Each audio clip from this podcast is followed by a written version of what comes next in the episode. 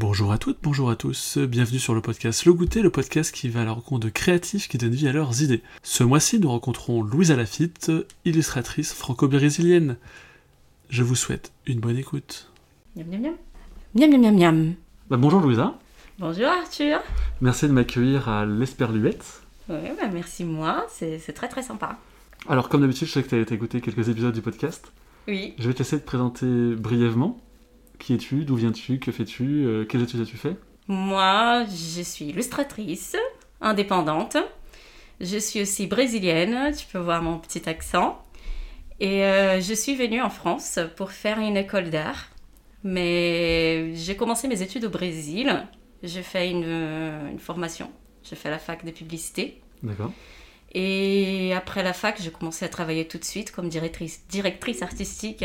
Donc au Brésil, j'ai travaillé dans 4 agences de publicité différentes.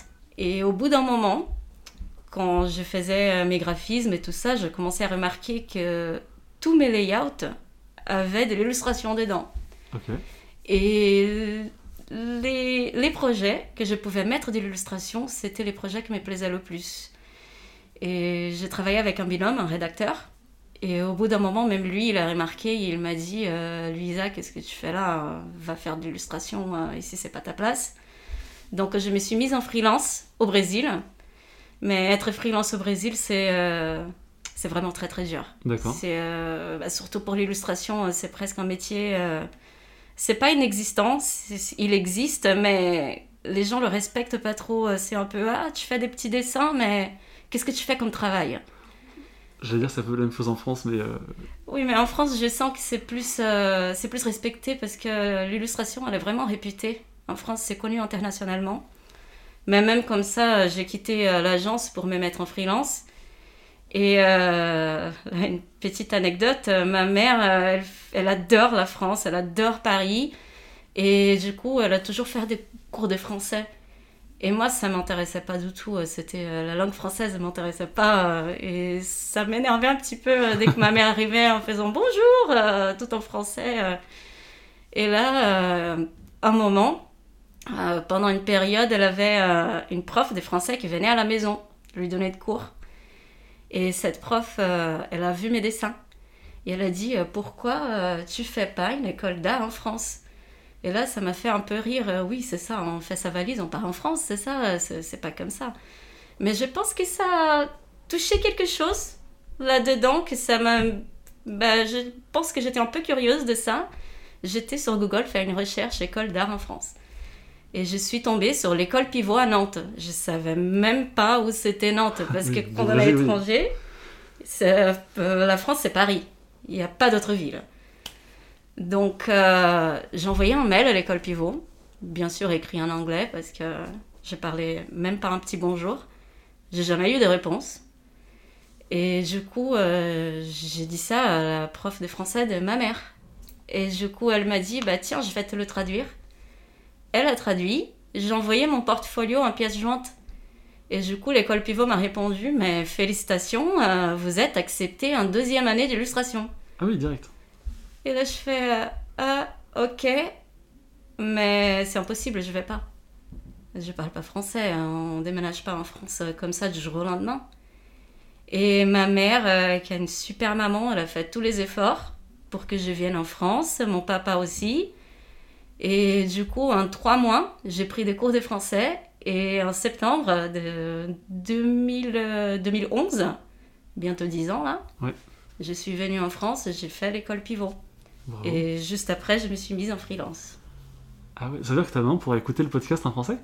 Ah, ma mère, elle comprend le français. Elle va dire qu'elle ne sait pas parler, mais probablement elle va écouter l'épisode. On lui fait coucou du coup? On lui fait coucou maman. Non, mais une bonne partie de ma famille parle français. Ok. Du coup, c'est une des questions que je voulais te poser. Comment est-ce qu'on passe du Brésil à la France et surtout à Nantes? Donc tu as déjà répondu. Oui. Et là, ça passe comment, du coup, à l'école Pivot, c'est 2, 3 ans? En fait, j'étais en 2e année. Il y avait, la 2e année que j'ai faite, il y avait la 3e année. Et si je ne me trompe pas, mais maintenant, ma mémoire, elle n'est pas très bien, il y avait une 4e année.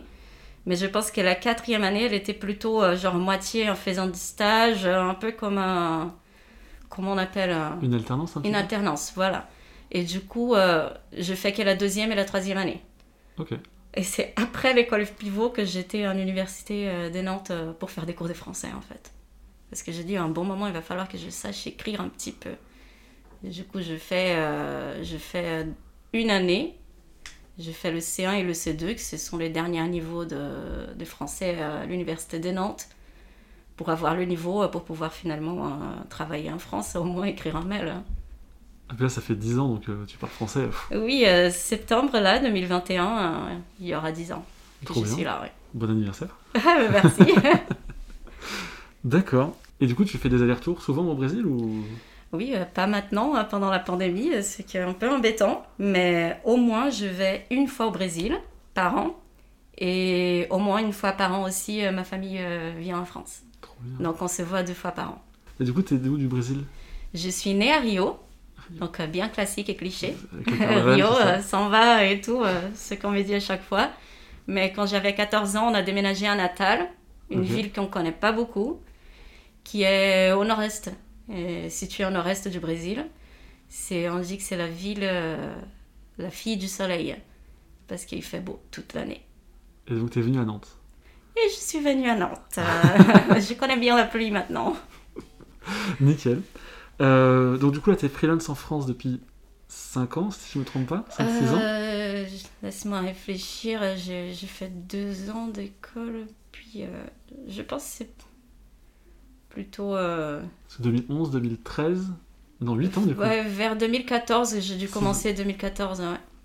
Ok, et ça s'est bien passé, ou directement, ou c'était un peu compliqué au début et... C'était un peu dur. J'ai dû bien chercher mes clients, et comme tous les freelances, toutes les personnes qui commencent des zéros, moi, j'ai commencé des zéros la 2e fois, parce que j'avais déjà fait ça au Brésil.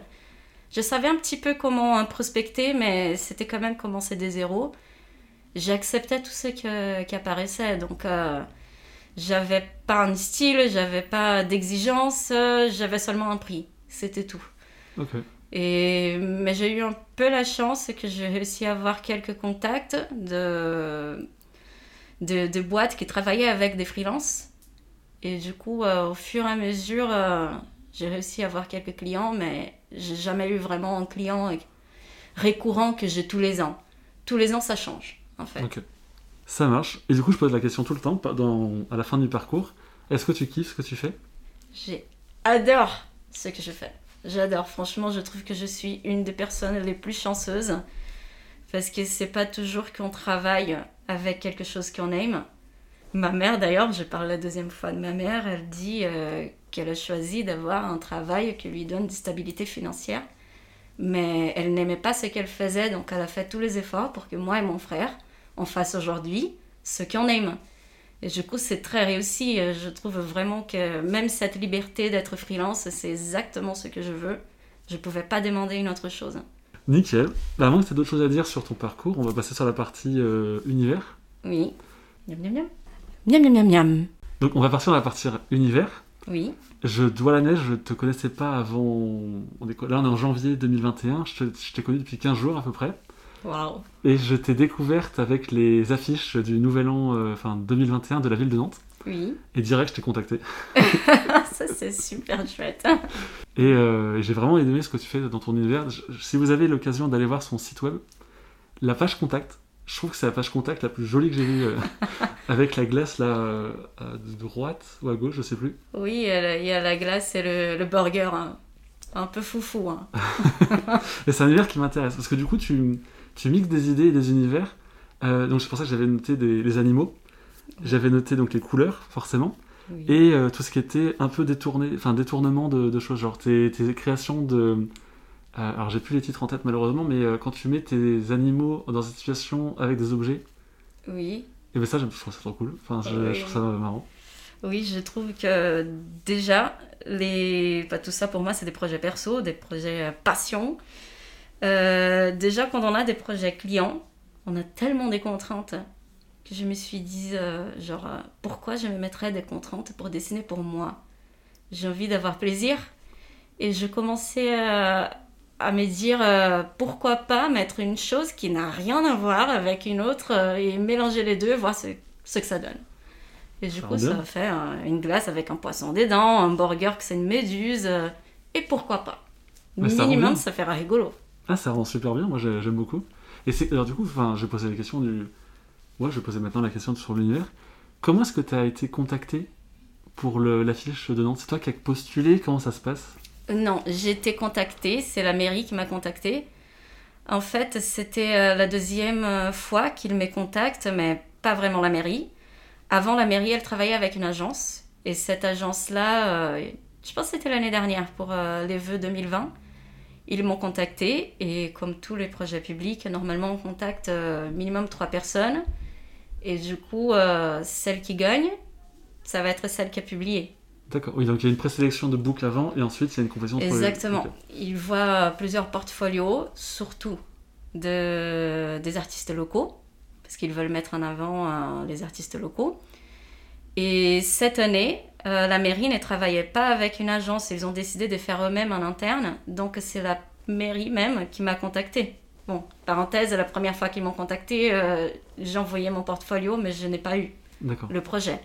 Et la deuxième fois, j'ai même dit, si je ne suis pas prise là, je ne pense pas que j'aurai une deuxième chance. Et la différence de cette année, c'est comme ils n'avaient pas une agence, je pense... qu'ils avaient plus de budget, donc ils ont payé 3 illustratrices différentes, que je ne savais pas qui c'était. Je savais seulement qu'on était 3 femmes. Et comme j'imagine qu'il y avait plus de budget, ils ont payé chacune de nous pour faire une proposition d'affiche, pour les présenter à Johanna Roland. Et du coup, je pense qu'ils se sont fait un peu plaisir de genre ne pas devoir choisir un portfolio, mais voir l'illustration qui allait être publiée. Et du coup, donc, j'ai dit, bon, si je ne suis pas choisie cette fois-ci, bon, au moins, je serai payée pour l'illustration que je fais. Donc, je n'avais rien à perdre. Ce qu'il faut faire, on précise dans le podcast, c'est ce qu'il faut faire quand on fait un appel d'offres. Il faut toujours rémunérer les artistes et pas faire en pioche et puis on rémunère selon le gagnant. Exactement. Si on n'a pas le budget pour payer d'avance comme ça, donc on sélectionne en regardant le portfolio. Voilà. On peut demander peut-être une lettre de motivation, mais c'est tout.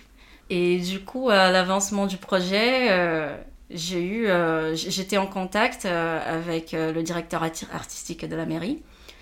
Et j'ai proposé en fait une autre affiche au début. Et je pense qu'il a vu du potentiel dans ce que je proposais, parce que je ne proposais pas simplement une illustration, une belle illustration avec les éléments de Nantes. Parce qu'ils ont donné le plus des cartes blanches qu'ils pouvaient. Donc le brief était plutôt donner sa vision des Nantes. D'accord. En montrant les éléments qu'on trouve dans la ville. Et en sachant que si on les choisit, plus tard il fallait ajouter des éléments de la métropole. Parce qu'on a eu aussi la version de la métropole de l'affiche. Qui n'était pas publiée comme celle des Nantes qui était partout. Alors, celle-là elle était qu'en ligne. On le voit sur ton BN, ça je crois, les différentes déclinaisons. Oui, sur mon site et sur mon BN, on voit. Et dans mon shop aussi. Et du coup, j'étais en contact avec le directeur artistique et je pense qu'il a vu du potentiel dans ce que je proposais. Je proposais en fait le brief, genre ma vision des Nantes, mais je voulais apporter une petite chose de plus, que c'était un petit concept. Genre, je pense que tout le monde a eu une année 2020 qui était vraiment pourrie. Chacun a son histoire d'horreur à raconter de cette année, des confinements et tout ça. Et la seule chose que je voulais, et j'imagine que tout le monde voulait aussi, c'était retrouver la vie comme était avant. Et comment c'était la vie avant? On avait de la liberté, on pouvait se toucher, on pouvait se regarder. Donc je voulais que mon affiche, elle amène ça. Genre cette liberté, donc c'est pour ça que je voulais que les personnages volent. C'est pour ça que j'ai mis 2 personnages ensemble comme élément principal, parce qu'ils se touchent. Lien social. Et du coup, c'était ça que je souhaitais pour 2021 et que je souhaitais pour tout le monde à Nantes. Et du coup, j'ai défendu ma proposition avec ce concept. Et du coup, je pense que c'est là que c'était le petit différentiel qui peut-être m'a fait gagner la concurrence. Ah, c'est trop bien. Moi, j'aime trop ça, les lectures d'œuvres par l'artiste, justement, dire voilà l'intention qu'il y avait derrière. C'est trop bien, enfin c'est trop bien. Sur ton univers, j'avais noté... pour tout vous dire, j'ai un cahier où je note les idées d'interview. Et j'ai marqué univers : illustration vivante / colorée. Oui. Par rapport à ton univers, j'ai vu un truc... Après là, je triche un peu parce que c'est marqué sur ton site web, sur ta présentation, où c'est marqué que tu viens de Rio, justement. et tu dis qui tu es, et tu précises, pas sur cette page-là d'ailleurs, que tu aimes le vintage, l'art déco, le pop art et le flat design. Oui, ça évolue, hein. Il faut que j'actualise parce que je pense pas que ce sont mes influences d'aujourd'hui. Ouais. D'ailleurs, merci parce que tu m'as fait voir que c'est pas très actuel. Le vintage, oui, c'est toujours une bonne influence et je pense que ça sera toujours. Mais pas trop le pop art. Je pense qu'aujourd'hui, je cherche quelque chose de différent. Je sais pas si je peux donner un mot à ça. Je commence même à suivre des artistes, des illustrateurs assez modernes qui dessinent toujours digitalement. Je ne suis pas trop des illustrateurs traditionnels. Et je cherche exactement les gens qui puissent apporter quelque chose de différent. De quelque chose qu'on regarde et qu'on dise bah, pourquoi pas? Pourquoi j'ai pas pensé à ça moi? Et donc on peut pas appeler ça, on peut pas donner un nom, un style à ça, ni une époque.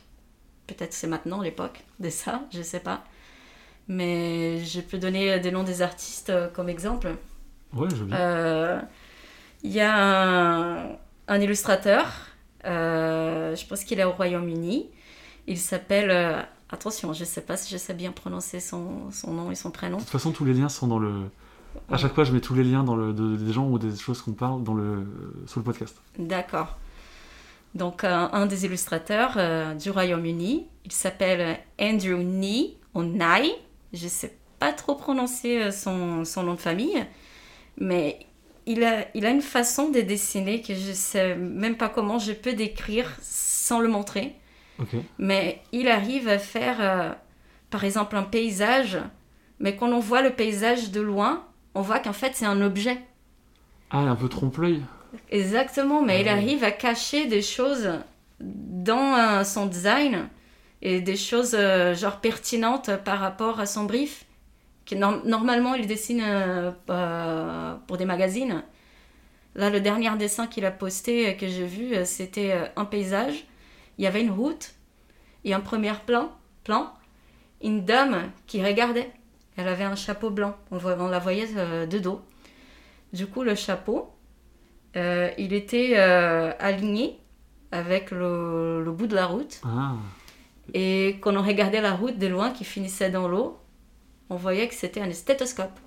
La route était comment on appelle, le stéthoscope en lui-même. Trop bien. Ouais, c'est un prolongement. Prolongement. Ah, c'est trop bien. Et son chapeau était la partie qu'on met sur le cœur pour entendre le cœur.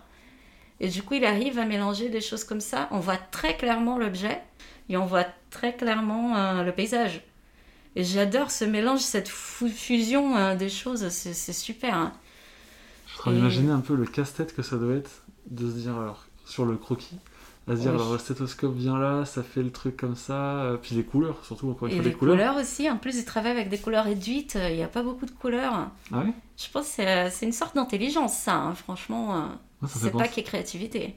Ça me fait penser à, j'ai plus du tout le nom mais peut-être que tu vas reconnaître, c'était alors pas un artiste actuel, un ancien artiste, qui faisait des portraits avec des fruits. Ah oui je vois. J'ai plus son nom. J'ai plus son nom non plus, mais c'est un peu dans ce sens-là. Arcimboldo. Je pense que j'ai jamais su son nom. Mais j'arrive pas à trouver le mot où justement tu vois des formes, parce que, enfin, comme celui que tu as dit juste avant, ouais. Où en fait quand tu regardes mieux, tu te rends compte que oui, tu prends un peu de recul et franchement ça change le sujet de...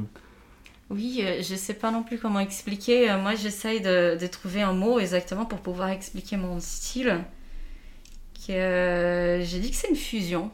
C'est une fusion des choses, c'est un mélange... J'essaie de dire comme ça, mais je ne sais pas s'il y a un mot pour ça. C'est pour ça que je n'arrive pas à dire quel est le style ni l'époque. Un fondu, peut-être, genre... Un truc fondu, je ne sais pas. Je ne sais pas trop expliquer. C'est pour ça que je n'arrive pas à expliquer mon style. Ça, c'est ce que tu fais ou c'est ce vers quoi tu veux tendre, du coup? Les deux, parce que j'essaie de ma façon de mélanger, fusionner ces objets, mais je n'ai pas envie de copier ce qu'Andrew fait. Ou d'autres artistes que je suis qui font, parce qu'il y a aussi d'autres exemples. Un autre artiste qui a aussi une influence, une très grande influence pour moi, qui d'ailleurs j'ai découvert parce que mon mari a acheté un livre d'occasion et c'est comme ça que j'ai découvert qui il était. Il a trouvé un livre super sympa d'occasion, il l'amène à la maison, je fais « mais c'est qui cet illustrateur ?» Quand j'ouvre le livre, je tombe amoureuse, mais instantanément. Et c'était qui du coup ? C'était Tong Chan, je ne sais pas si on dit Champ parce qu'il n'est pas français, et peut-être tu vas savoir qui c'était parce que c'est lui que Noël a fait toutes les vitrines des Galeries Lafayette, partout en France. Il fait aussi des mélanges de dessins, c'est plutôt des dessins pour enfants. D'accord. Mais il a un livre que c'est comme si c'était un imagier. C'est celui-là que mon mari avait acheté. Quand je l'ouvre, il est genre ouvert, il était grand comme un A3, avec des dessins aussi petits que mon ongle. Ah oui. Et du coup, il y avait... Tout était mélangé, genre il y avait une botte qui était aussi une voiture où il y avait quelqu'un assis qui prenait une glace. Tout dans le même tout petit dessin. Il y avait un immeuble de plusieurs étages coupé en deux. Coupé genre un côté, genre une partie vers un côté, une autre partie vers l'autre côté. Et dedans on voyait un homme et une femme manger. Sauf que l'homme et femme ils étaient géants. Ils prenaient tout l'étage. Il traversait tous les étages. Non, il y avait des trucs complètement dingues. Et ça m'attirait, mais de partout. J'adore les trucs dingues, en fait. C'est trop bien. Ça me parle pas du tout, mais je regarderai, je ferai la recherche et je regarderai qui c'est. Oui, bah, tu regarderas. Et il a pris ces dessins-là de ce livre et il a fait toute la déco des vitrines des Galeries Lafayette. Où, en plus, on a mis des peluches des singes qui bougeaient et qui dansaient un peu entre ces dessins. C'était incroyable. Incroyable. J'ai pris plein de photos, j'ai fait des vidéos, genre la fan numéro 1, quoi. Souvent, ces genres d'univers-là, c'est plus... tu parlais de livres pour enfants, c'est plus dans les livres pour enfants qu'on voit ça que dans les livres type adulte. Oui. Malheureusement. Enfin, non, c'est vrai que... Oui, mais c'est pour ça aussi que j'aime bien chercher des gens, parce que genre Andrew Nye, il ne dessine pas pour enfants. Et il y a un autre illustrateur qui s'appelle Andrea Di Santis, c'est un Italien. Okay. Il mélange aussi les choses et les concepts et il travaille aussi pour l'édition des revues. Il travaille pour la revue Psychologies, je ne sais pas si tu connais. Mm-hmm. Et il travaille de cette façon aussi à mélanger deux concepts dans le même. Et j'adore ce petit défi. Bah, souvent, les personnes qui travaillent pour les magazines en illustration, ils ont besoin justement de traduire en une image tout un concept. Oui. Et mélanger des choses comme ça, ça peut permettre justement d'avoir des... Oui, c'est exactement. C'est un peu comme ça que j'ai réfléchi aussi. J'ai un concept, j'ai un brief.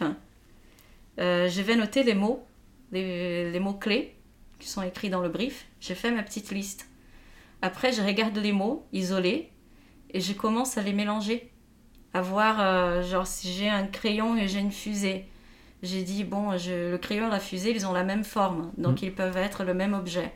J'ai fait un début de crayon et que ça finit en fusée, ou un crayon qui a les fenêtres de la fusée. Et comme ça, je travaille le brief de mes clients. Je commence à mélanger tout ça. À la fin, le client, il a tout ce qu'il a demandé. Et j'ai eu mon plaisir à créer des trucs un peu foufou de la façon que j'aime bien. Puis c'est ta patte aussi, du coup. C'est ma patte. C'est ce que j'essaye d'apporter de différent. Ce que je cherche, c'est que la personne regarde et... qu'elles disent ouais, bah pourquoi pas, j'avais pas pensé à ça, mais pourquoi pas. À la fin, la plupart des personnes, ils acceptent ce que tu as proposé, c'est simplement qu'ils n'avaient pas cette vision-là avant que je l'apporte. Et je pense que quand quelqu'un me cherche aujourd'hui, c'est pour que je propose exactement un truc qu'ils n'attendaient pas, un truc un peu créatif quand même. Trop bien, bah du coup c'est trop bien, ça nous fait passer, à moins que tu aies des choses à dire sur ton univers. Oui. On peut passer sur la technique. Oui. Technique et outils. Miam, miam, miam. Miam, miam, miam, miam. Alors, tu m'as présenté ton troisième bébé. Oui, mon troisième bébé, mon iPad Pro. Tu l'as depuis longtemps ? Depuis 2 ans, je pense, oui. Donc, tu le maîtrises, ça y est, parce qu'au début, c'est un peu compliqué. Ah oui, c'est bon. Ouais, maintenant, ça y est, c'est naturel. Hein. Je réfléchis même plus. Procreate, absolument. C'est genre la meilleure... comment on appelle ? Outil. La meilleure application pour dessiner. Même franchement, je préfère ça à Photoshop. Moi, j'aime pas du tout Photoshop, donc moi c'est Illustrator 100%. Ah ouais, je préfère ça à Illustrator, à tout. Procreate, c'est ma vie. Et tu peux, enfin, comment est-ce que tu travailles ? Est-ce que tu fais des... Donc, tu as un brief du client. Est-ce que tu fais des jets au brouillon et tu envoies au client? Est-ce que tu fais tout de suite au propre? Comment ça se passe? D'abord, je prends le brief du client.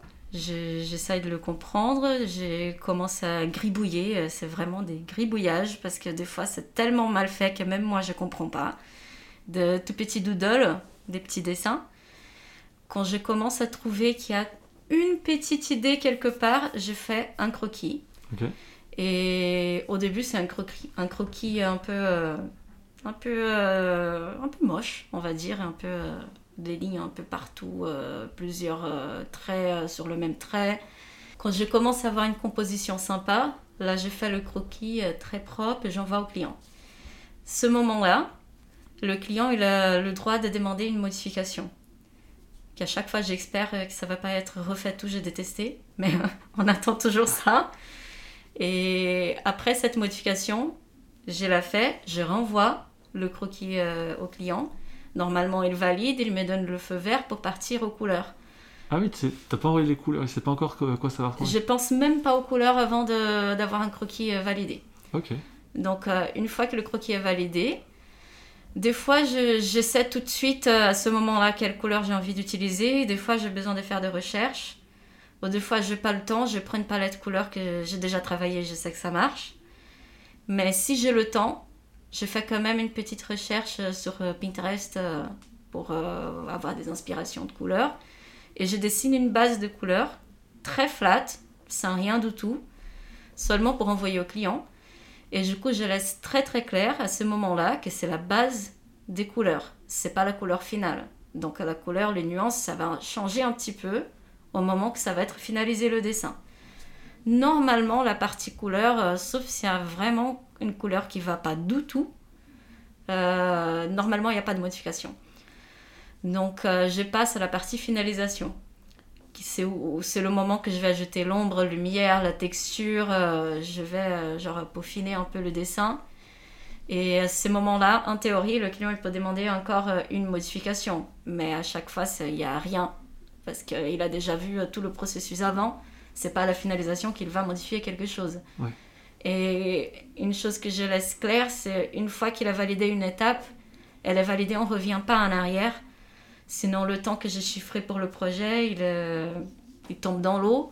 Le client va devoir payer un temps supplémentaire et tout ça. Si on veut vraiment être efficace, il faut valider et réfléchir à chaque étape, au moment de chaque étape. Ne pas réfléchir à la couleur au moment du croquis, ni une fois que je suis à la couleur, vouloir ajouter un autre personnage. Donc j'essaye de faire comme ça. 80% du temps, ça marche comme ça. Ah, c'est cool. Et pour les fois que j'ai dû revenir à une étape précédente, j'ai jamais eu de problème avec mes clients pour payer un supplément parce qu'ils comprennent très bien. C'est quelque chose qui est expliqué avant que le projet démarre. Donc c'est pas une surprise pour eux non plus. Et c'est pour ça que j'aime mettre aussi dans mon site le processus des créations. Comme ça, avant qu'ils me contactent, ils savent déjà comment je travaille. Okay. Et je pense que c'est bien pour tout le monde. Ils se sentent en sécurité, qu'il peut modifier quelque chose. Et après, il se sent bien qu'il a pris sa décision. Il peut partir à une autre étape. Okay, ça marche. Parce que du coup, je réfléchis par rapport à ton client quand c'est quelqu'un d'extérieur qui te pose une question. Enfin, qui te fait un brief, pardon. Mais quand c'est toi qui crée une illustration, tout à l'heure, tu parlais de burger avec... j'ai oublié. Une méduse. Une méduse. Oui. Comment tu fais? Genre, t'as un site ou t'as un pot avec plein de mots et tu les assembles ensemble? Non, normalement, les idées pour les projets perso, elles viennent comme ça. Sans... J'ai lu une fois un truc très joli, que les idées, elles sont dans l'air. Et t'as besoin d'avoir une tête ouverte pour qu'elles puissent poser des dents. Et du coup, c'est toujours au moment que je me promène, je prends ma douche, je mange, je fais la vaisselle, je sais pas, je vais arroser une plante. J'ai une idée. Et des fois, rien à voir avec ce que j'étais en train de faire. Et du coup, j'ai plusieurs petits carnets avec mes idées notées.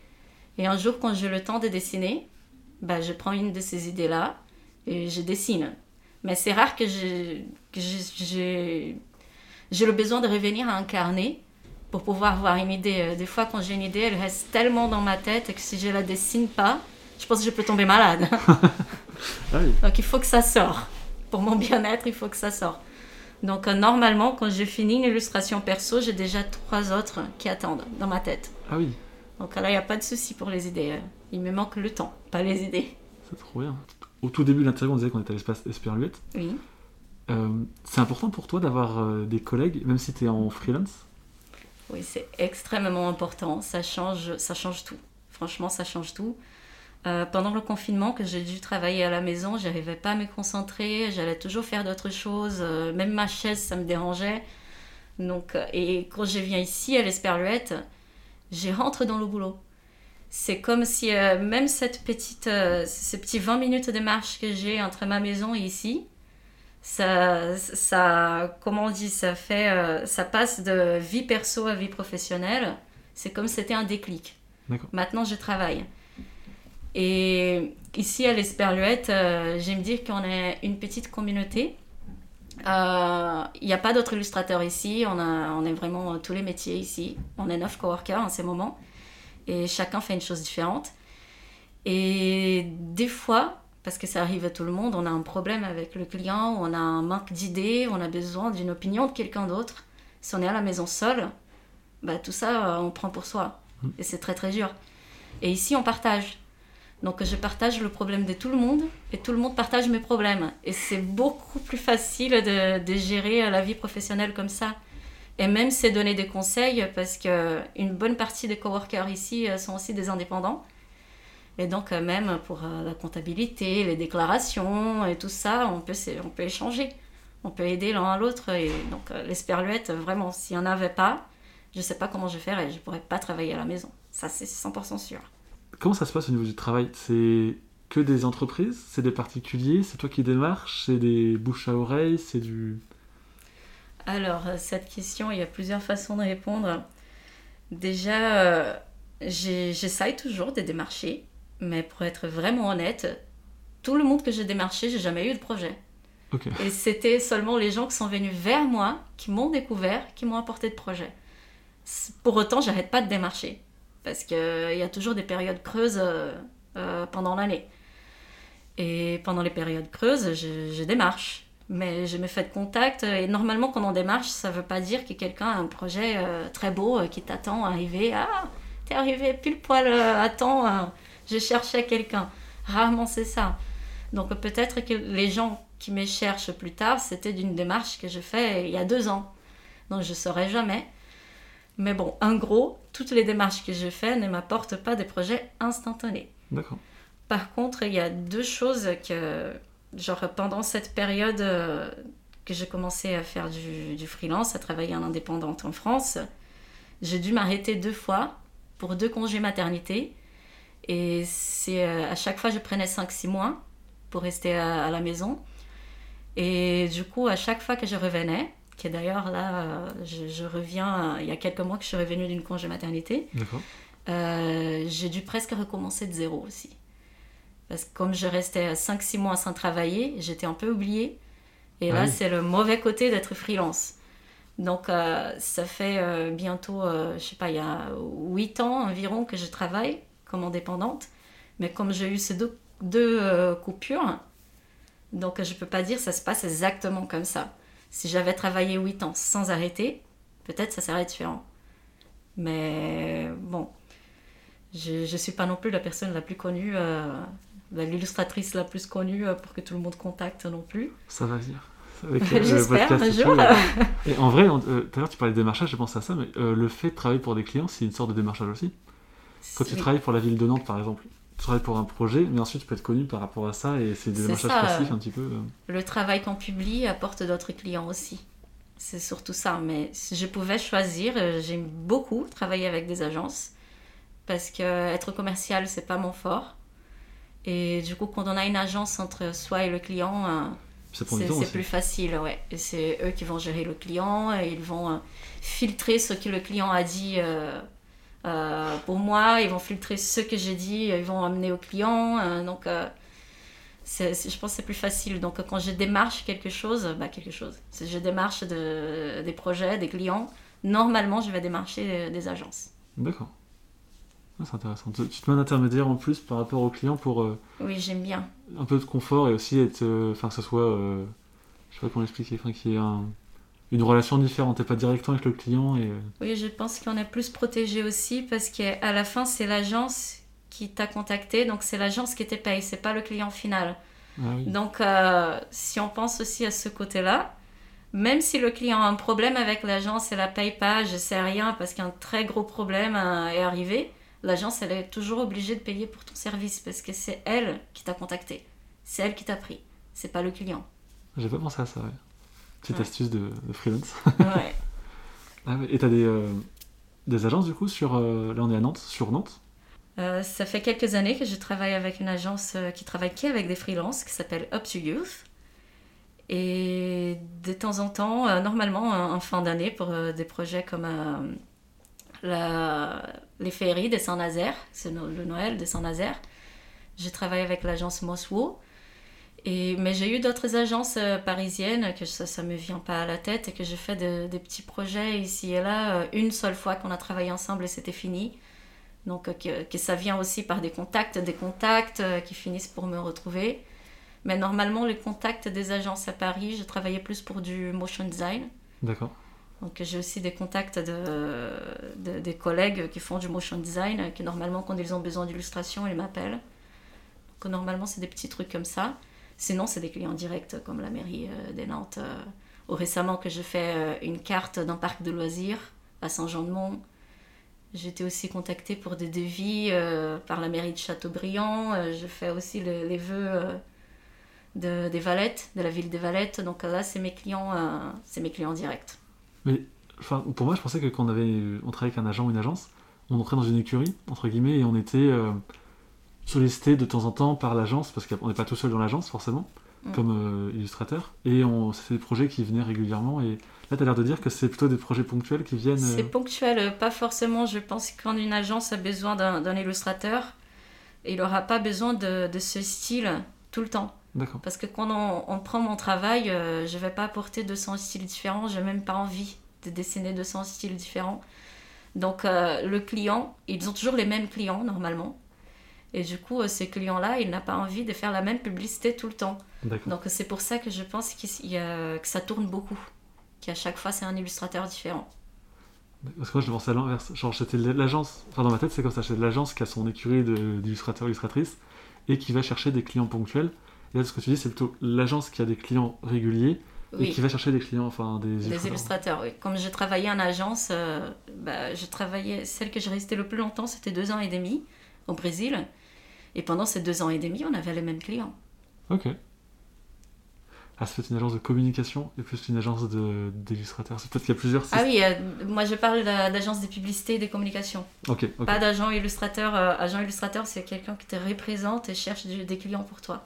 Bah, c'est à ça que je pensais. Et toi, tu parlais d'agence de communication. Du coup. Oui, parce que je n'ai pas encore commencé à travailler avec un agent illustrateur. J'aimerais bien, mais pas encore commencé. Les deux existent du coup. Ouais. Ah oui, ok, je comprends mieux comme ça. Ok, parfait.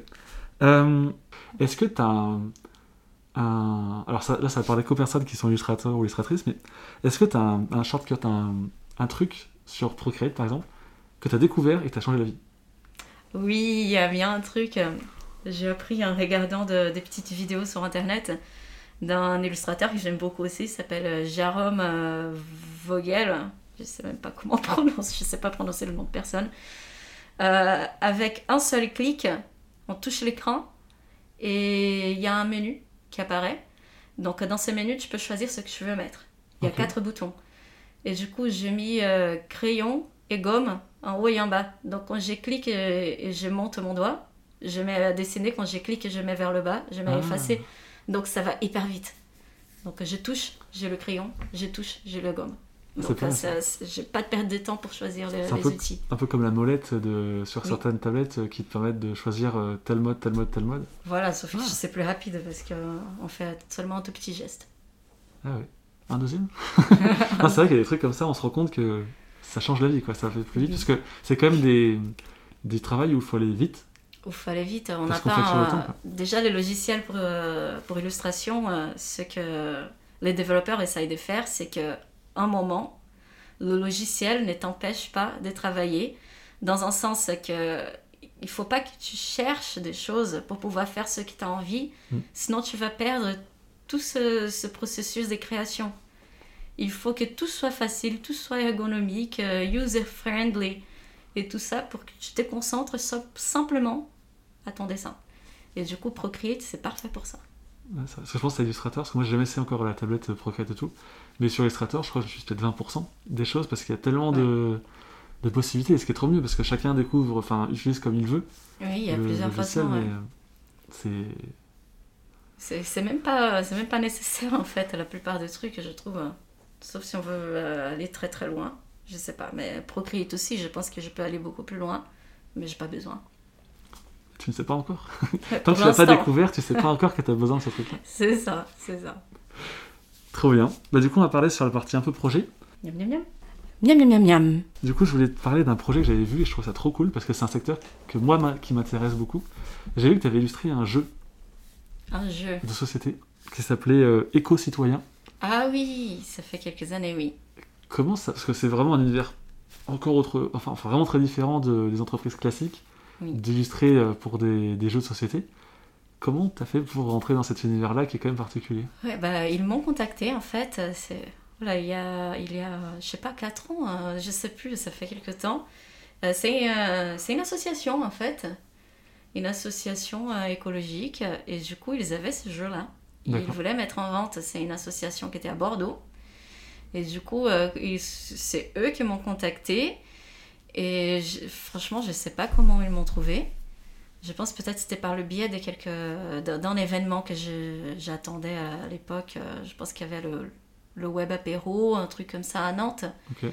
Et quelqu'un au WebApéro a dû parler de moi au graphiste de cette association. Et quand il m'a contacté, il avait déjà le jeu tout prêt. Il avait simplement besoin que quelqu'un le transforme en image. Trop bien. Et du coup, on l'a fait, ça a pris un petit moment. C'était super sympa, c'était facile à faire dans le sens que c'était tellement bien expliqué le brief et tout ça que c'était fluide. Et juste après, j'ai fait, par coïncidence, un passage à Bordeaux et j'étais à un magasin de jeux et je l'ai vu dans le magasin des jeux à vendre, quoi. C'était vraiment cool, hein. Ça fait déjà un petit moment. Ouais, mais c'est justement ce que je pensais à ça, c'est que on parle du monde de l'illustration assez ouvert, il y a quand même des sillons, genre t'es illustratrice ou illustrateur jeunesse, jeux vidéo par exemple, ou motion design, ou... Et il y a tellement de sillons différents que c'est compliqué des fois de se retrouver dans 2 sillons différents. Oui, bah j'aime pas avoir des cases, en fait j'aime bien dessiner. N'importe quel est ton projet, en tant que ça soit pas quelque chose de politique au vendre des armes, parce que ça s'est déjà arrivé. Ah on m'a contacté pour faire un site pour vendre des armes. Mais genre, qu'est-ce qu'ils te demandent ? En plus, ça n'a rien à voir avec ton style. Oui, mais on m'a demandé de faire des dessins et il a dit mon produit, ce sont des armes et tout ça. Et j'ai dit non, désolé, c'est pas adapté à mon style et tout ça. Je ne travaille pas avec ça. Donc, en tant que ça soit pas quelque chose des religieux, des politiques, des armes ou quelque chose comme ça. J'accepte le projet. J'adore cette variété. Surtout la variété. C'est ce que j'aime. Moi, je bloque sur le truc des armes. J'imagine... Enfin, je comprends pas. C'est pas censé être tout noir ou kaki ou camouflage, les armes Je me souviens même pas exactement ce qu'ils voulaient. Mais j'étais contactée aussi, genre, pour un truc... Ah, t'as des actes de fou, alors. Ah ouais, bah, par Behance, en fait, il y a des gens du monde entier qui voient ton travail. Et du coup, ils te contactent de partout. Mais j'étais contactée, je sais même pas s'ils allaient me payer parce que les gens aussi te contactent pour faire des trucs gratuitement, ils te connaissent même pas. Et c'était pour quelque chose qui arrivait, je me souviens plus exactement quoi. Donc c'était pour une question politique au Moyen-Orient. Ils m'ont contactée pour faire des affiches politiques pour défendre leur cause. Et j'ai pas envie de donner de nom ou quoi que ce soit, mais là j'ai répondu « Désolée, je ne prends pas ce type de projet, c'est pas adapté pour moi ».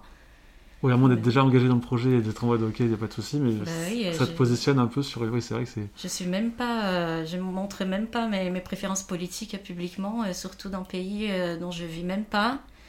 Donc, et en plus, mon style graphique, ça n'a rien à voir avec des affiches politiques. Oui. Je sais pas. Il y a de tout qui arrive, donc il faut filtrer un petit peu. Et à contrario, est-ce que tu as des projets pour lesquels tu n'as pas encore, enfin des thématiques de projets auxquelles tu n'as pas encore eu la chance de participer Tu te dis, j'aimerais bien faire ça ou ça. J'aimerais bien travailler avec des magazines. J'ai déjà essayé de démarcher genre des magazines comme Psychologies, Flo, Respire, toutes les choses comme ça, un peu bien-être. J'aimerais beaucoup faire un dessin pour un article aux ceux qu'ils ont besoin. Je pense que je ferais ceux qu'ils ont besoin. Mais j'ai déjà essayé de démarcher, mais c'est hyper dur de trouver le contact d'un directeur artistique. Et même quand on en trouve, j'ai eu zéro réponse. Moi, j'ai fait un épisode avec Alice Lagarde, la directrice artistique des Échos Week-end, dans le podcast. Ça m'intéresse. Hein. Et je t'invite à aller l'écouter. Et elle explique un peu comment ça se passe. Enfin, en tout cas, elle, comment elle travaille. Et je sais pas si tout le monde travaille pareil, ce que je pense pas. Mais au moins, tu auras des pistes pour voir un peu comment elle travaille par rapport à ça. Oui, j'aimerais... ça, c'est le côté édition que j'aimerais travailler. Je suis pas trop genre livre. Parce qu'un truc genre... un truc chez moi que normalement je pense enfin que les illustrateurs ils aiment, mais moi j'aime pas beaucoup. J'aime pas les projets qui durent une éternité. Ouais, un livre c'est long. J'aime beaucoup les petits projets qui changent tout le temps, genre cette dynamique. Je pense qu'on voit ça dans mes dessins qu'ils sont dynamiques, donc c'est parce que moi je suis dynamique. Genre si tu me contactes pour faire la couverture d'un livre, je vais adorer, mais pour faire 50 pages d'un livre, là je vais me perdre la troisième page. Bon, j'exagère, mais au moins 10 pages, j'arriverai à faire. Mais là, ça va être lourd pour moi d'être toujours dans le même projet, en faisant la même chose, avec les mêmes personnages. Donc normalement, je ne démarche pas les maisons d'édition pour ça, parce que je préfère les petits projets. Et c'est pour ça que les magazines, je trouve que c'est parfait pour moi à dessiner un article. Là, une bonne liberté pour interpréter l'article comme on souhaite. Donc ma théorie, hein, dans ma tête, que j'imagine tout très très beau, très poétique. Peut-être c'est pas du tout comme ça.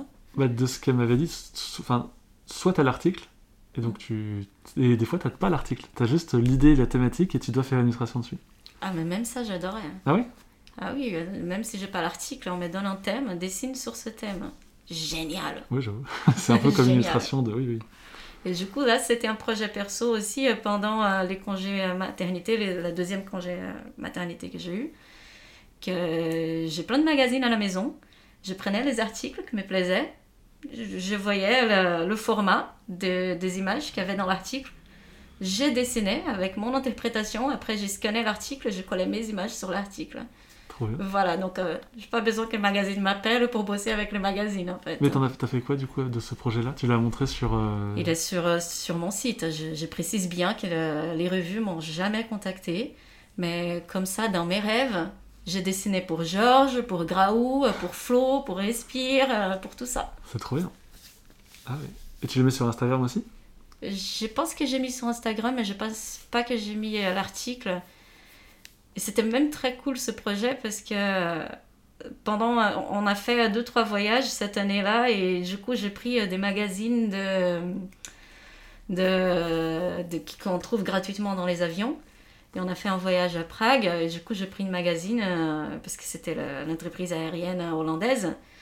Et du coup il y avait un article très joli sur les tulipes hollandaises, et du coup j'ai fait un dessin basé sur l'article que j'ai mis dans mon shop, et c'était il y a quelques jours le best-seller de mon shop. Trop bien. Donc à la fin il venait d'un article, c'était un article qui m'a inspiré, j'ai redessiné. Ah, c'est pas mal comme technique. Tout à l'heure, tu m'as dit que tu connaissais Julie de La Rusée. Oui. Et qui a cette technique-là aussi de se dire j'aimerais. Enfin, elle a aussi plein de projets et vraiment tous différents. Et je crois qu'elle m'a dit qu'elle n'avait pas eu un seul projet de secteur pas identique dans tous ses projets. Et c'est une technique qu'elle utilise aussi d'illustrer un projet qu'elle aimerait faire. Oui. Mettons, je dis n'importe quoi, des étiquettes de vin. Elle les met, elle s'exerce au style. Et elle les poste sur sa page Instagram. Et. Ça interpelle le client en disant « Ah, c'est vrai qu'elle peut faire ça aussi ». Et du coup, ça lui apporte des clients. C'est une bonne technique, je pense. Oui, c'est surtout ça, parce que ce qu'on partage, c'est ce qu'on va voir comme boulot après. Donc, j'ai pris du temps pour comprendre ça, parce que dans ma tête, il fallait qu'on mette dans notre site qui est les projets que quelqu'un t'a payé pour faire. Mais des fois, quelqu'un te paye, le projet, il sort, il n'est pas beau, quoi. Il est vraiment pas beau parce que le client a tout changé et tout ça. Et à la fin, on s'en fiche de la marque. L'important, c'est la qualité de ton travail. Est-ce que quelqu'un va venir te prendre un projet, te donner un projet la personne, elle veut voir ce que tu es capable de faire et pas ce qui est offert pour le client X. Peut-être tu peux mettre dans ton site quelque part que tu as travaillé pour le client X, mais pas montrer le résultat final s'il n'est pas bien. Et du coup, normalement, le client, il va voir ton portfolio, il va voir « Ah, elle est capable de faire ça, ça, ça me va, je vais la contacter ». Et du coup, le plus tu montres les choses avec lesquelles tu as envie de travailler, le plus le client il va s'identifier et te contacter pour faire cela. Donc, c'est pour ça que j'ai mis, genre, je pense qu'il y a au moins 6 ou 7 dessins d'articles de magazines, en espérant qu'un jour, oui, c'est ça. Ils regardent mon site. C'est un peu une pêche à la ligne où on récupère les tendances à mort. C'est le piège. C'est tout le mal que je te souhaite de travailler pour tous ces magazines. J'ai Grou, Respire, et j'ai oublié les autres. Grou, Georges, Flo. J'ai même fait des dessins pour Ça m'intéresse, les magazines qu'on trouve dans les avions. Ah, j'ai tellement de magazines à la maison, j'adore les magazines. Et donc, en fait, toi, t'es plus intéressé par des projets one-shot qu'un truc au long cours avec comme un livre à illustrer ou choses comme ça. Okay. Bah, ça dépend. Ça peut être un projet récurrent en tant que ça ne soit pas 50 dessins d'un seul coup. Oui, c'est ça. Quand j'ai one shot, c'est un projet qui sort. On passe à un autre projet, mais c'est dans la même. Exactement. Je préfère et je trouve qu'ils sont mieux payés quand même. Parce que quand on fait un dévis pour une illustration, c'est une chose. Quand on fait un dévis pour 15 illustrations, normalement, on réduit le prix parce qu'on est en train de payer 15 illustrations quand même.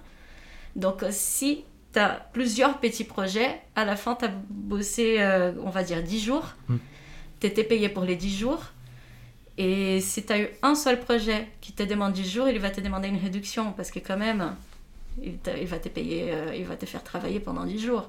Ça Donc c'est des petites stratégies de freelance. Au moins c'est mon stratégie, je préfère ça. Est-ce que tu es à l'aise pour parler d'argent? Pour parler de l'argent? Ouais. Avec le client on... Non, là dans le podcast. Là, oui, je peux parler. Quels sont les coûts? Parce que souvent, dans le monde de l'illustration, c'est assez opaque de savoir exactement quels sont les prix, les taux, etc. Et c'est un peu la jungle pour s'y retrouver. Et on peut se retrouver des fois avec des... je pense à des trucs un peu genre Fiverr à 3 € l'illustration. Ouf.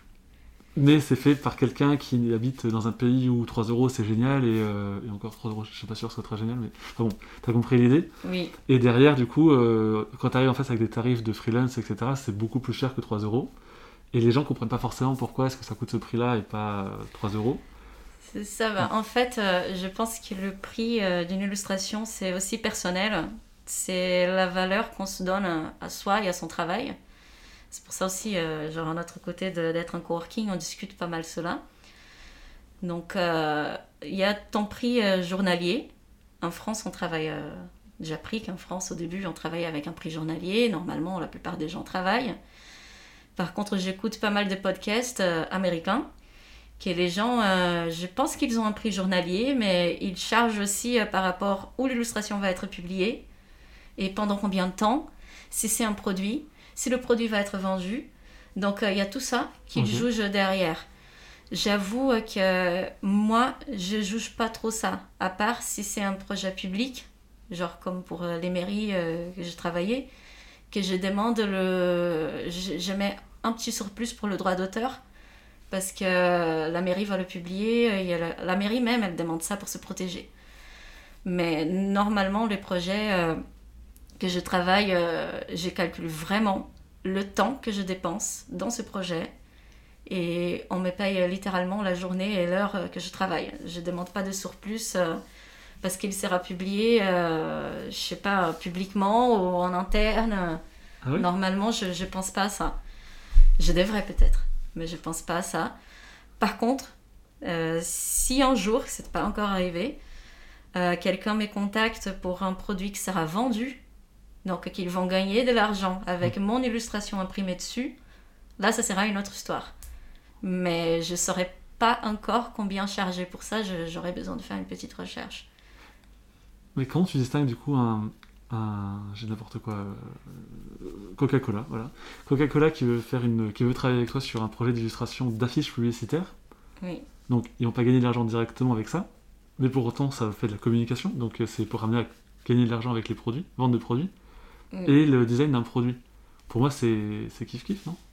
Oui, là, c'est Coca-Cola et elle va vendre et gagner de l'argent avec mon illustration. Et déjà, c'est Coca-Cola. Probablement, j'allais augmenter mon prix journalier et demander plus d'argent.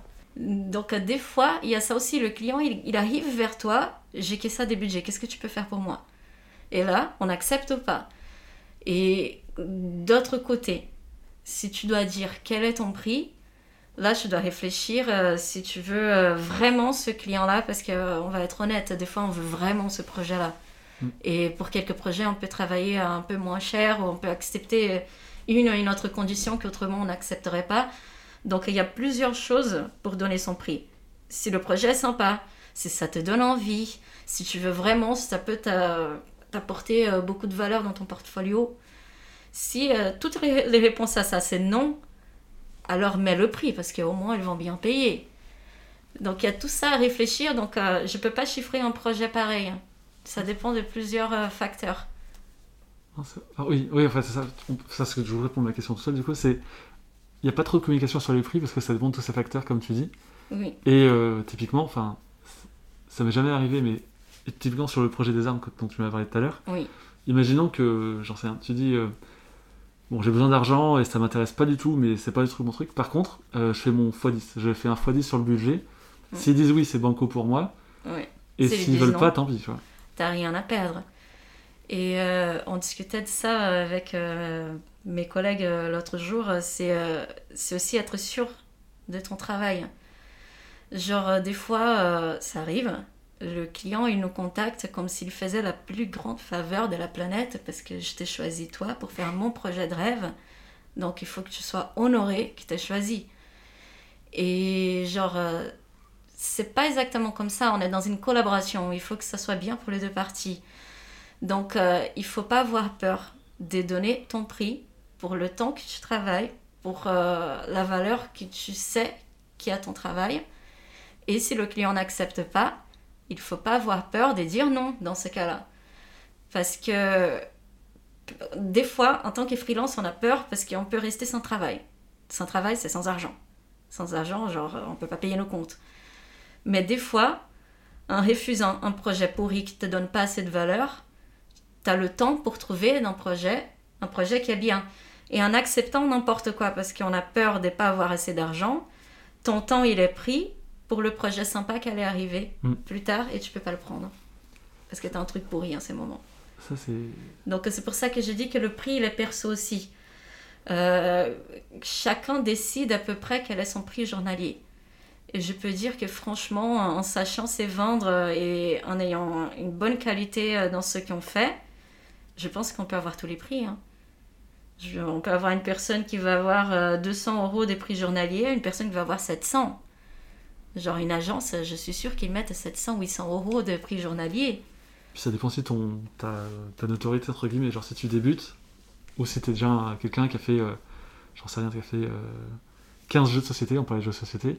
Exactement. Forcément, le prix ne sera pas le même parce que tu cherches quelqu'un qui a de l'expérience et qui va travailler plus vite, etc. Donc c'est aussi ça, il faut aussi penser. Un débutant, son tarif va peut-être pas être très élevé, mais son temps de travail est peut-être plus long. Oui. Que quelqu'un qui est expérimenté, son travail sera peut-être divisé par deux, mais le prix est... C'est pour ça qu'il faut savoir évaluer aussi son travail dans ce sens-là. Mm. Moi, je travaille assez vite, donc j'ai envie de mettre mon prix un peu plus haut. Ou des fois, je me donne un jour de plus à chaque fois, au cas où il y a un petit souci qui arrive. Ou aussi pour mon confort, parce que je préfère travailler avec un peu de confort. Genre, j'ai pas envie de courir pour livrer au client. Genre, j'ai 10 minutes pour chercher mon enfant à l'école et il fallait que j'envoie le fichier. Mm. Donc, le prix, le devis, ça va dépendre de tellement de choses. Et pour être honnête, une deuxième fois, ça dépend aussi si ça fait un mois qu'il n'y a pas de projet qui tombe. Il y a un projet qui va tomber, normalement, celui-là, tu vas accepter plus facilement le prix qu'il va te proposer. Ou si tu as 15 projets en ces moments et quelqu'un essaye de glisser le sien dans ton agenda, ah là, ça va être cher. Oui, c'est l'urgence. C'est l'urgence aussi. Donc, c'est vraiment très dur. C'est pour ça que je pense que les gens ne parlent pas beaucoup de prix, parce que c'est tellement complexe d'évaluer une situation, un travail, un projet, un client. Mais surtout, il ne faut pas hésiter à donner son prix. Mais il n'y a pas de... Enfin, j'allais dire qu'il n'y a pas de grille. D'ailleurs, tu parlais quand même des magazines. Je pense que dans les magazines, il y a des grilles, justement, parce qu'ils ont un budget alloué à chaque truc, enfin, à chaque publication. Mm. Et je pense qu'ils savent que ce type d'illustration-là... Et d'ailleurs, c'est ce qu'elle disait Alice Lagarde, c'est que souvent, les illustrateurs ont du mal à accepter les projets de presse parce qu'ils sont moins bien payés qu'un projet pour le même temps de travail sur un autre oui, client. C'est sûr, mais je sais pas comment ils font les autres illustrateurs, mais j'essaye aussi, si on me paye que 2 jours de travail, je ne vais pas faire une illustration très complexe, je vais faire une illustration de 2 jours de travail. Mm. Donc il y a ça aussi qu'il faut, même si on a une idée géniale pour cela, et t'as pas envie de dépasser le budget, il faut oublier son idée géniale, il faut livrer ce qui t'est payé. Par contre, si t'as quand même envie de faire ton idée géniale, là, il faut savoir qu'une partie de ton projet, tu vas travailler gratuitement. Mais peut-être tu auras un portfolio plus sympa. Peut-être que tu as un projet qui va venir sortir, pro, perso. Perso, il y a tout le temps des projets qui sortent.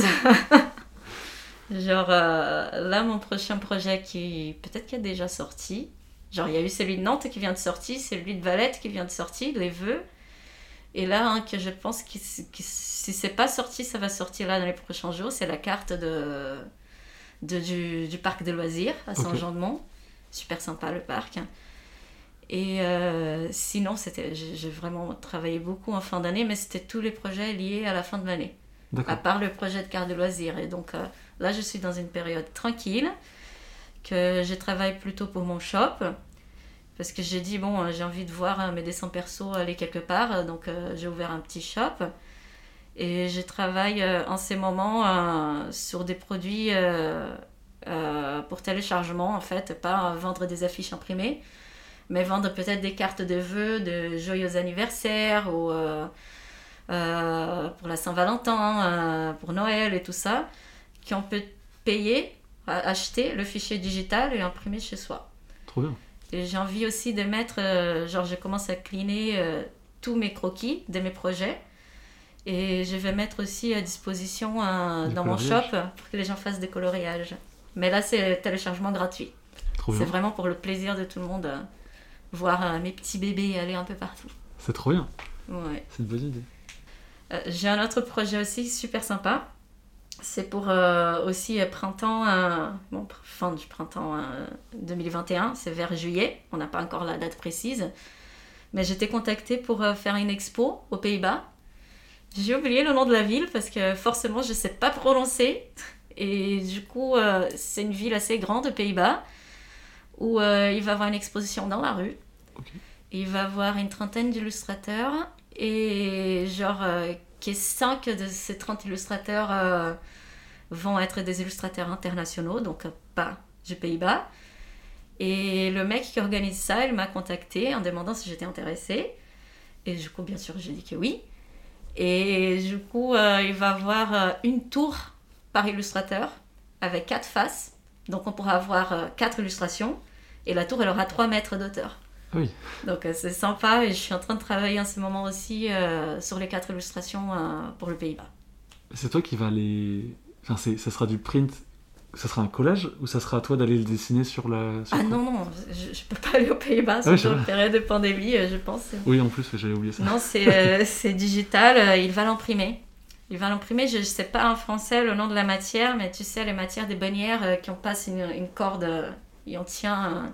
tu sais, un peu plastique là ouais, je vois ce que tu veux. Ouais, je pense que ça va être ça. Bon, moi c'est la photo des mock-ups qu'il m'a envoyé, c'était à peu près ça.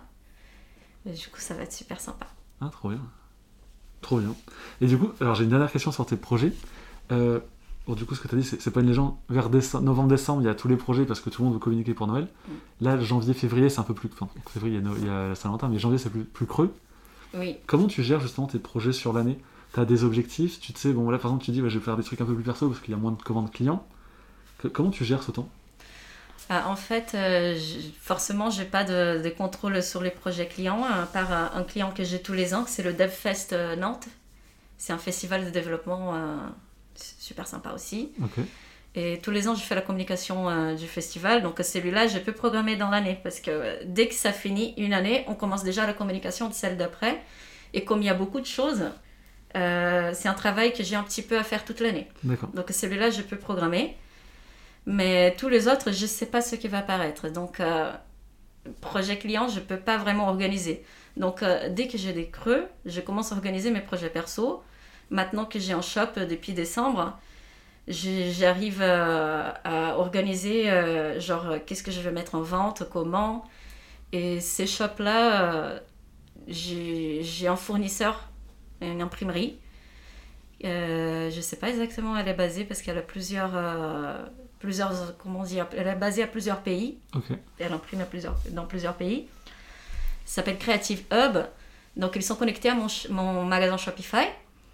Et dès que j'ai un achat, ils reçoivent l'achat, ils l'impriment, ils l'envoient à mon client. Ça, c'est cool. Et du coup, j'arrive à organiser, genre, je commence à m'organiser pour mettre les fichiers pour Creative Hub, pour mettre les choses en vente, pour créer de nouvelles illustrations. J'ai mis un but pour 2021, qui c'était d'avoir un peu plus de présence dans les réseaux sociaux, parce que ça prend énormément de temps, le marketing. Donc ça, j'essaye d'organiser dans l'année, et les buts que j'ai dans l'année, c'est par rapport à mes followers. Parce que je pense qu'à niveau production, projet perso, je suis déjà à une production qui me plaît. Et la seule chose que je peux pas faire, c'est avoir des périodes où je fais absolument rien. Passer un mois sans dessiner parce que j'ai pas de clients. Donc c'est là que je vais toujours introduire mes projets perso. Okay. Donc si un projet perso est fini, il faut créer un autre. Surtout ça. Mais j'ai pas l'année la plus organisée de la planète. Hein. J'ai fait un peu au feeling. Oui, de toute façon, c'est le principe. J'ai aussi, vu le présent. C'est ça, un principe du freelance, c'est de prendre ce qui passe aussi. Ouais. Et t'as des questions très cons, mais tu programmes des vacances ? Oui, normalement, je programmais moins. Il y avait que les vacances de genre les premières 15 jours d'août, forcément, et entre Noël et Nouvel An, que c'est toujours des vacances, parce que c'était aussi les vacances de mon mari, donc qu'il est salarié. Donc c'est pour ça qu'on mettait en même temps, forcément. Mais maintenant que j'ai un enfant à l'école, là il va falloir planifier un peu plus les vacances. On ne peut pas partir quand on veut, en fait. Et on ne pourra pas travailler pendant les vacances scolaires non plus, sinon il n'y a personne pour garder les enfants. C'est ça, ouais, aussi, c'est d'être freelance et parent. Oui. Oui, non, c'est vrai que c'est... Après, peut-être que l'Esperluette fera une garderie. Ça pourrait, parce que je ne suis pas la seule ici avec des enfants. Vous mettez tout en commun, vous faites une super nanny, hop là, voilà, vous occupez du... Bah, t'imagines pas le bazar que ça pourrait être, des cris, des pleurs... Ah non, mais à côté, dans un autre bâtiment, genre... Bien éloigné de nous. Hein. Genre de l'autre côté de la rue, tu vois, hop. Avec une vitre sonorisée, ça serait bien. Ça marche. Du coup, on part au tiramisu et puis au 23 pour les autres. Miam, miam, miam. Miam, miam, miam, miam. Merci à toutes et à tous d'avoir écouté cet épisode. Je vous donne rendez-vous le 23 du mois pour la suite de cet épisode. Et sinon, je vous souhaite une bonne journée. Ciao, ciao.